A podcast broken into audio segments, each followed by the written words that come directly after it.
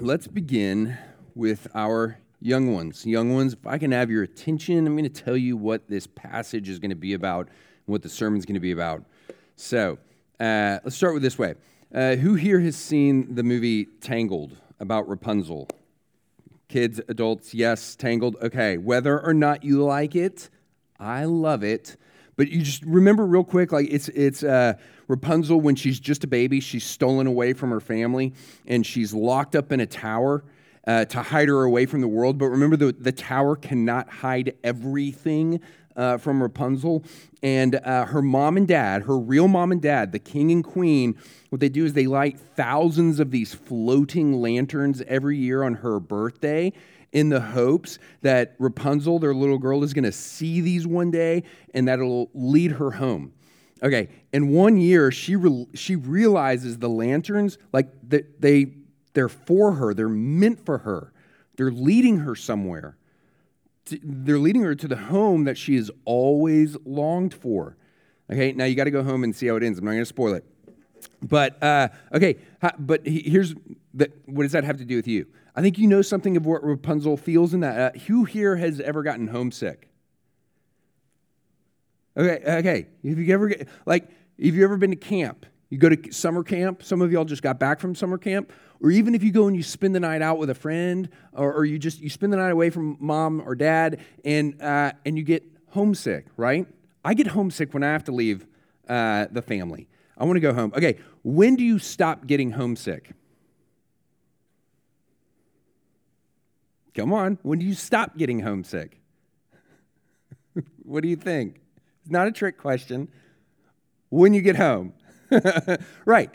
When you get home, you stop feeling homesick. Okay, okay, okay. But when do you start to stop feeling homesick?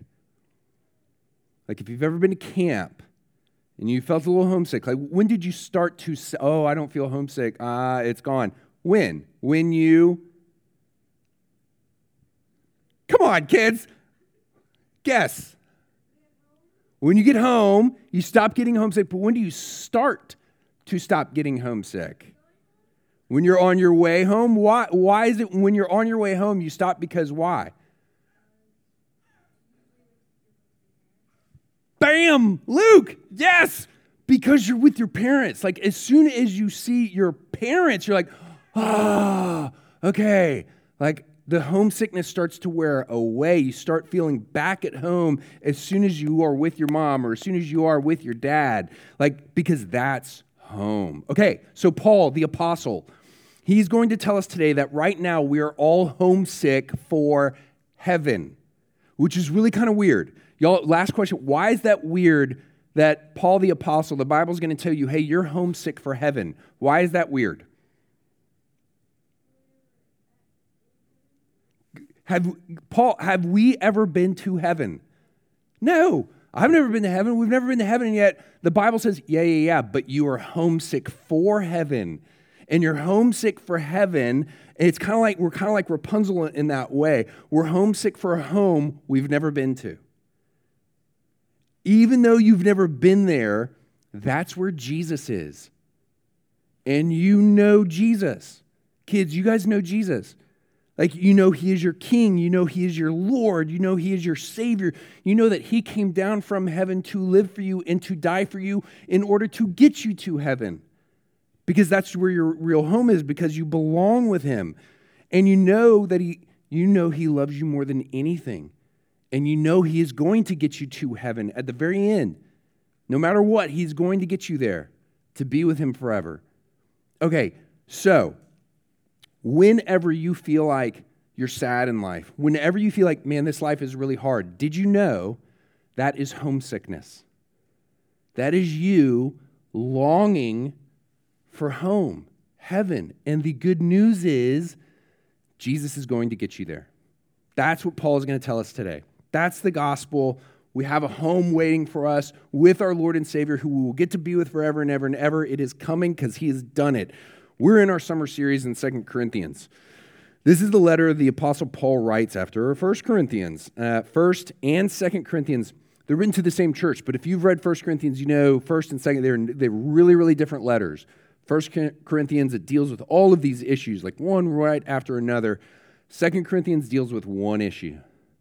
This one issue that the church no longer likes Paul. They don't like Paul anymore because they do not like his message. They don't like the gospel.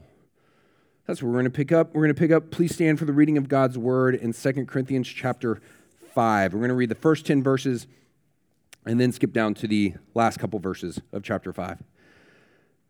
Paul says, For we know that if the tent that is our earthly home is destroyed, we have a building from God, a house not made with hands, eternal in the heavens.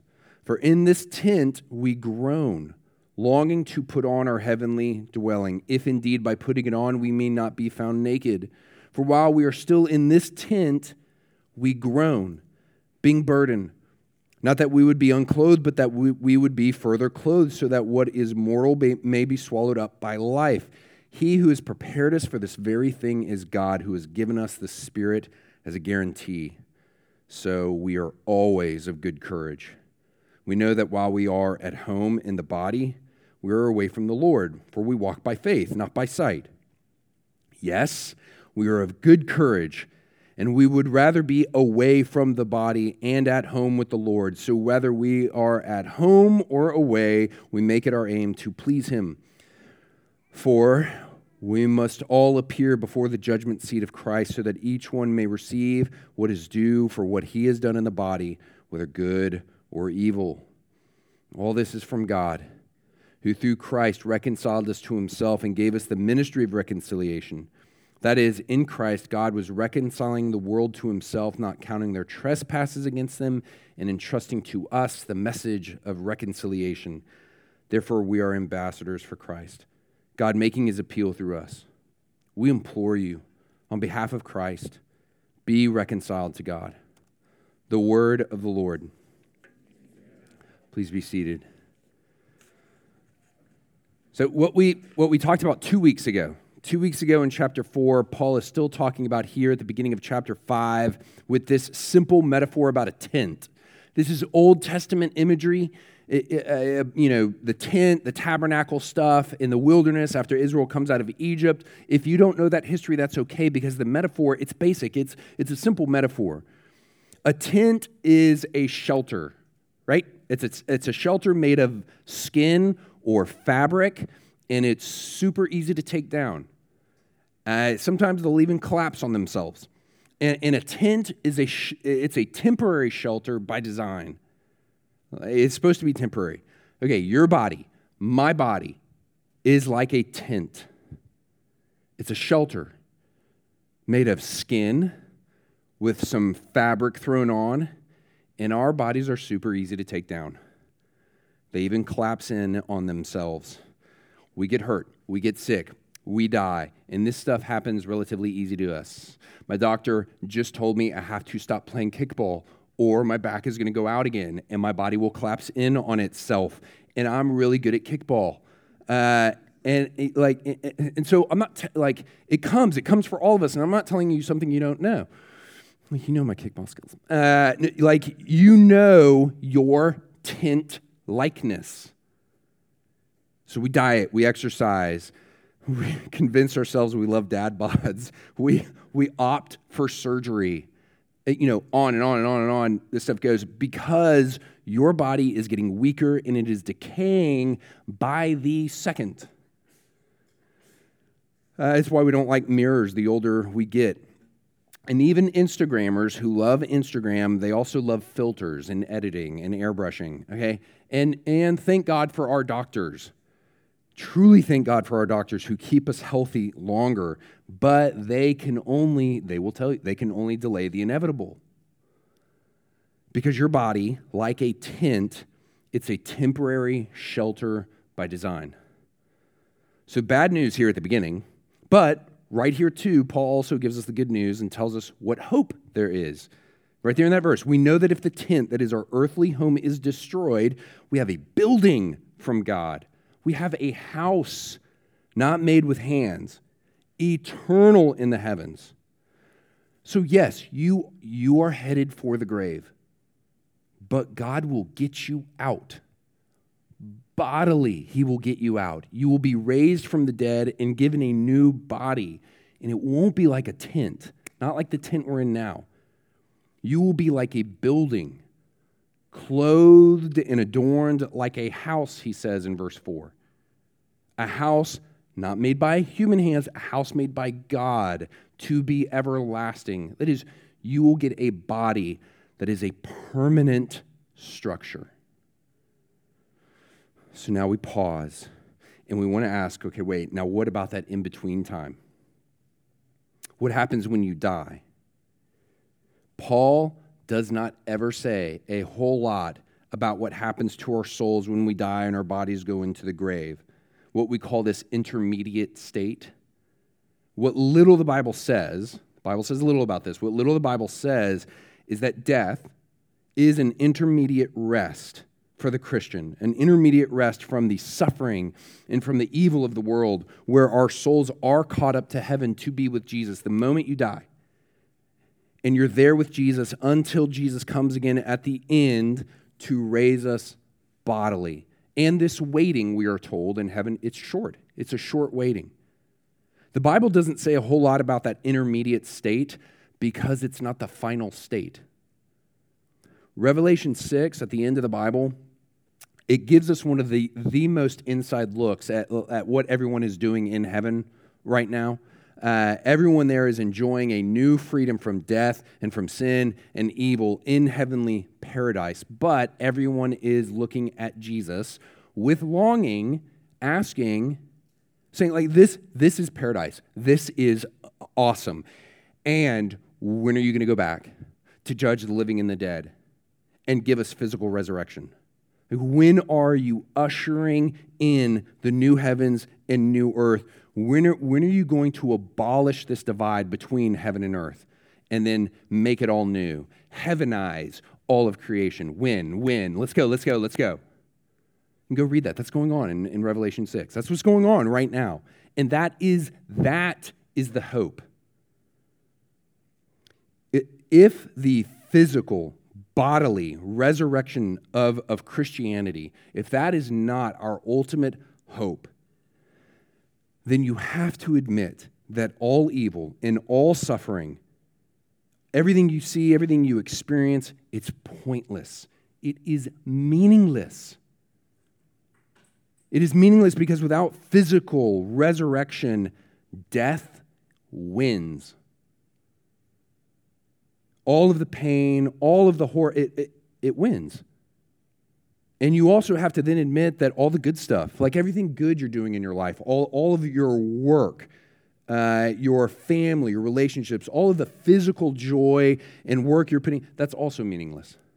If all we are headed for is a spiritual, bodiless eternity, then there's no point to any of it. God's creation, it was a bad idea.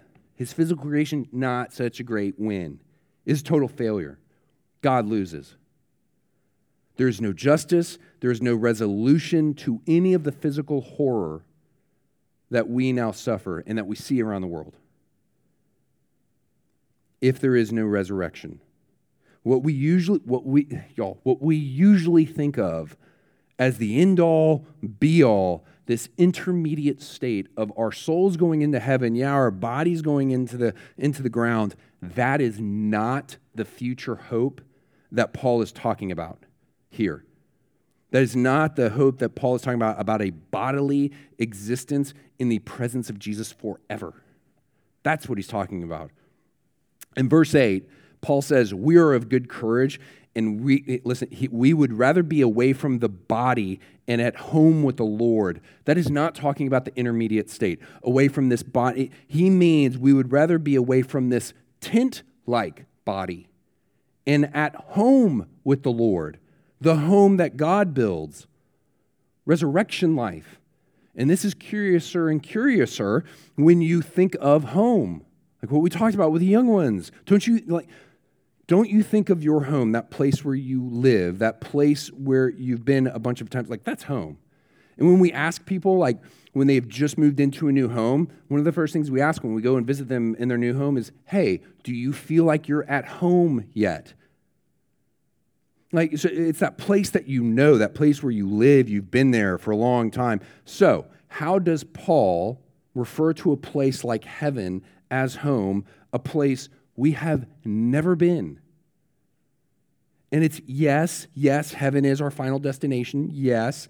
But here Paul is really focusing on, he says we're homesick for a place we've never been because of the person we know who's already there. Like we're homesick for heaven because that's where Jesus is. And you know Jesus. You know Jesus is the one that you belong with. And you already know him. Though you do not see him, you know him. You already experience the love and the grace and the fellowship of Jesus right now here on this earth, in this tent like body. You know him and you know his salvation. You know he left his home of heaven to come to earth to live for you. And he did not live an easy, comfortable life. He lived this tent like life that we live. He lived a hard life. He lived a poor life. He lived a lonely life, a life of suffering, and he lived it perfectly.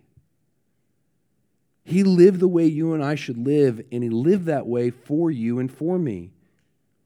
And then you know, then He died for you, suffering all that you and I deserve to suffer for our sins on that cross, being banished on that cross so that we are not banished, so that we are actually welcomed home.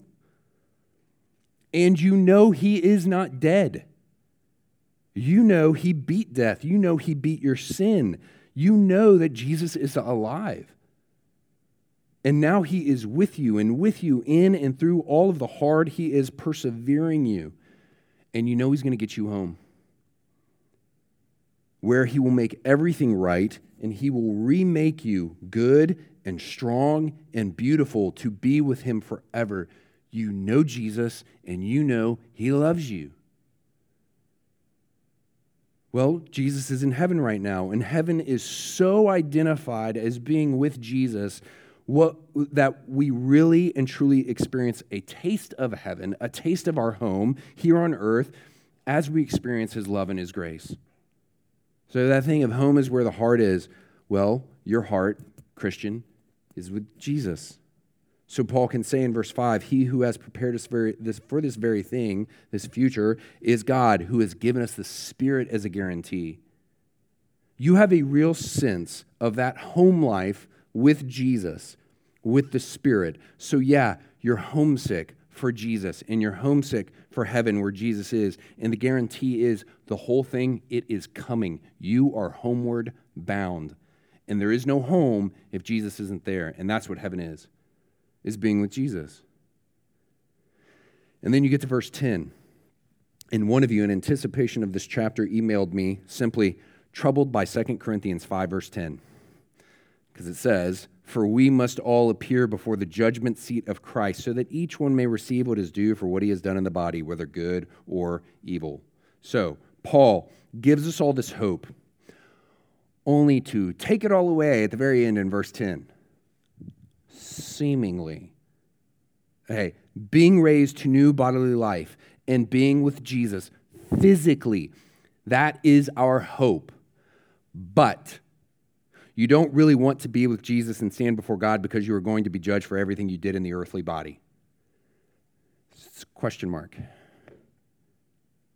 Let's ask Will, will all people, will every person who has ever lived stand before the judgment seat of God one day? Yes. Okay. What hope do we have again? Paul is not describing two kinds of Christians here one with good works and one with bad works. Paul is describing two kinds of people Christians and non Christians. He's describing those who have done good works as Christians and those who have done bad works as non Christians. As in, when Christians stand before God on Judgment Day, it will be to receive their reward for the work, the good works Jesus has worked in them through the indwelling power of his Holy Spirit. This is God crowning the fruit of your faith. The fruit of your faith that he has worked in you. Another pastor said it like this God is crowning his own works by crowning what he has done in us. So, Paul is not trying to scare Christians here. That's not the point. He says that this is something we should actually look forward to.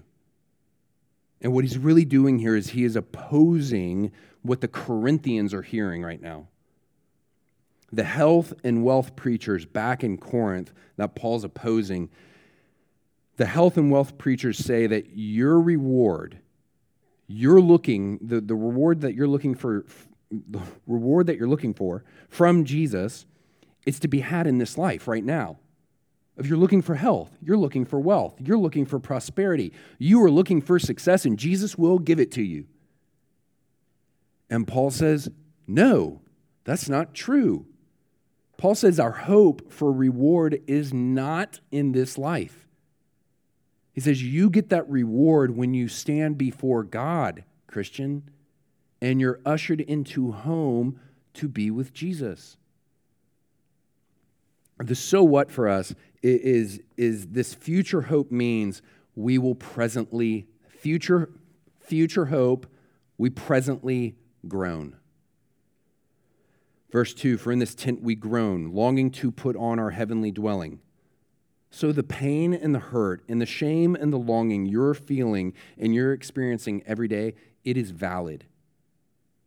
Like it's true, it's real. You're not crazy.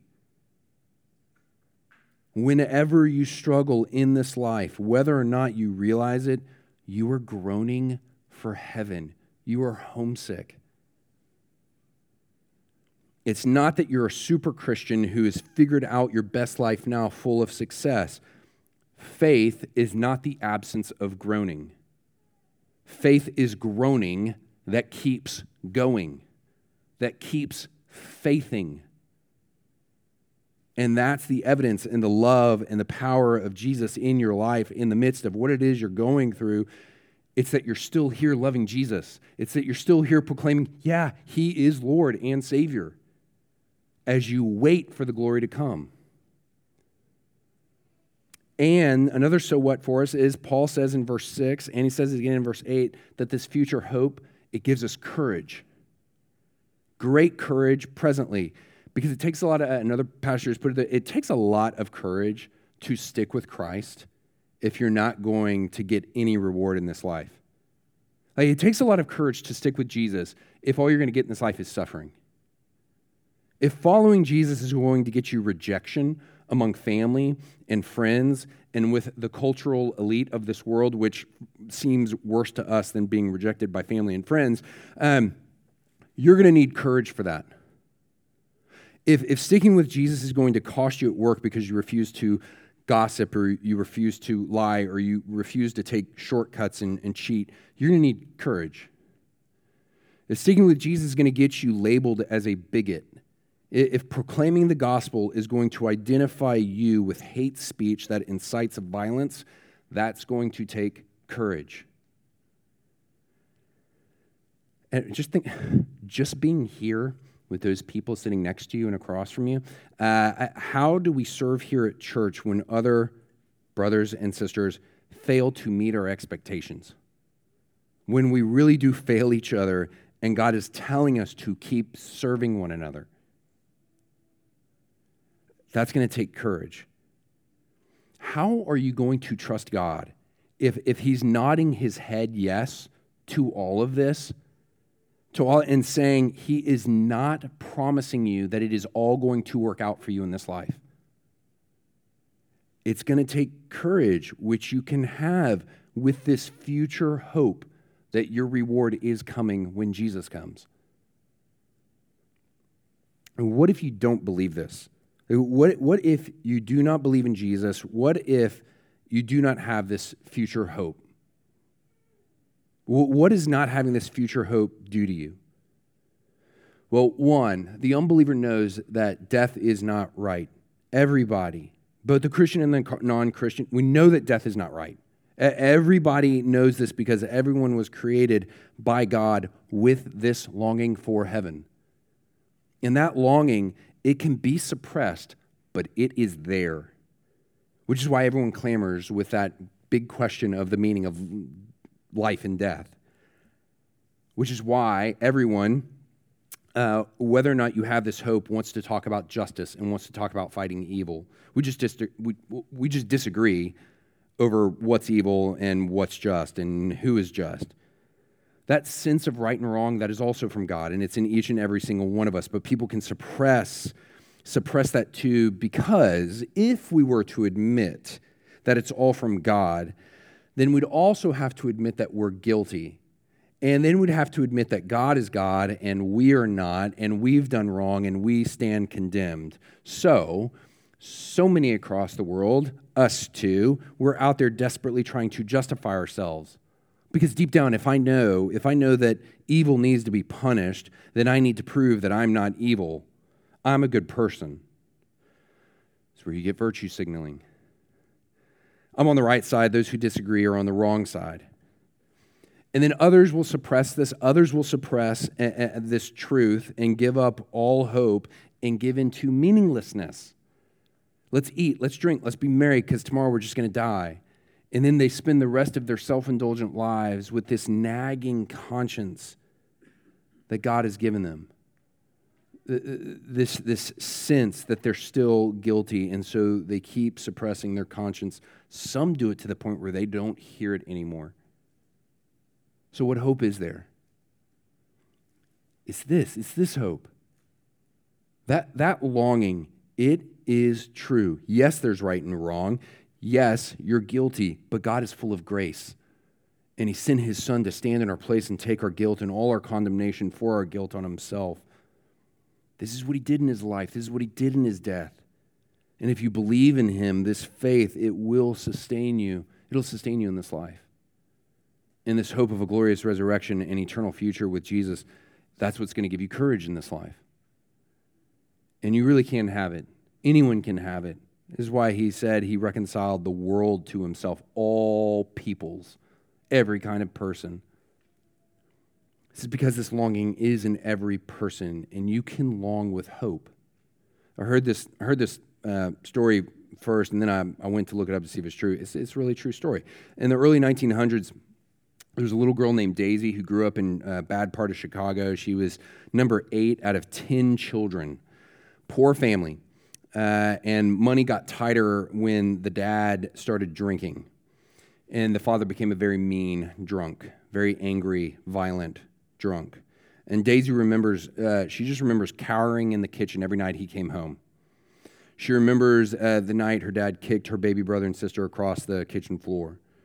But the worst day of her life was the day the dad came home and told the mom she was out, wanted her out of the house. And the kids are hysterically crying, begging their dad to change his mind as they watch their dad march their mom out of their house with a suitcase in each hand. Some of the kids, uh, you know, some years later, some of the kids end up re- rejoining their mom. Some end up living with relatives, but one child draws the short straw. One child has to stay back with dad, and it's Daisy. And she hated her dad and the bitterness, it grew and it grew and it grew. And when Daisy was old enough, she fled, and her dad vanished. Until one night, he showed up drunk and cold at a Salvation Army rescue mission. And to get his free meal, he had to attend a, worship service. Uh, and he hears the gospel. And to his own shock and surprise, when the preacher asks if anyone wants to accept Jesus, he says he does. And he did. And it stuck. And he got sober.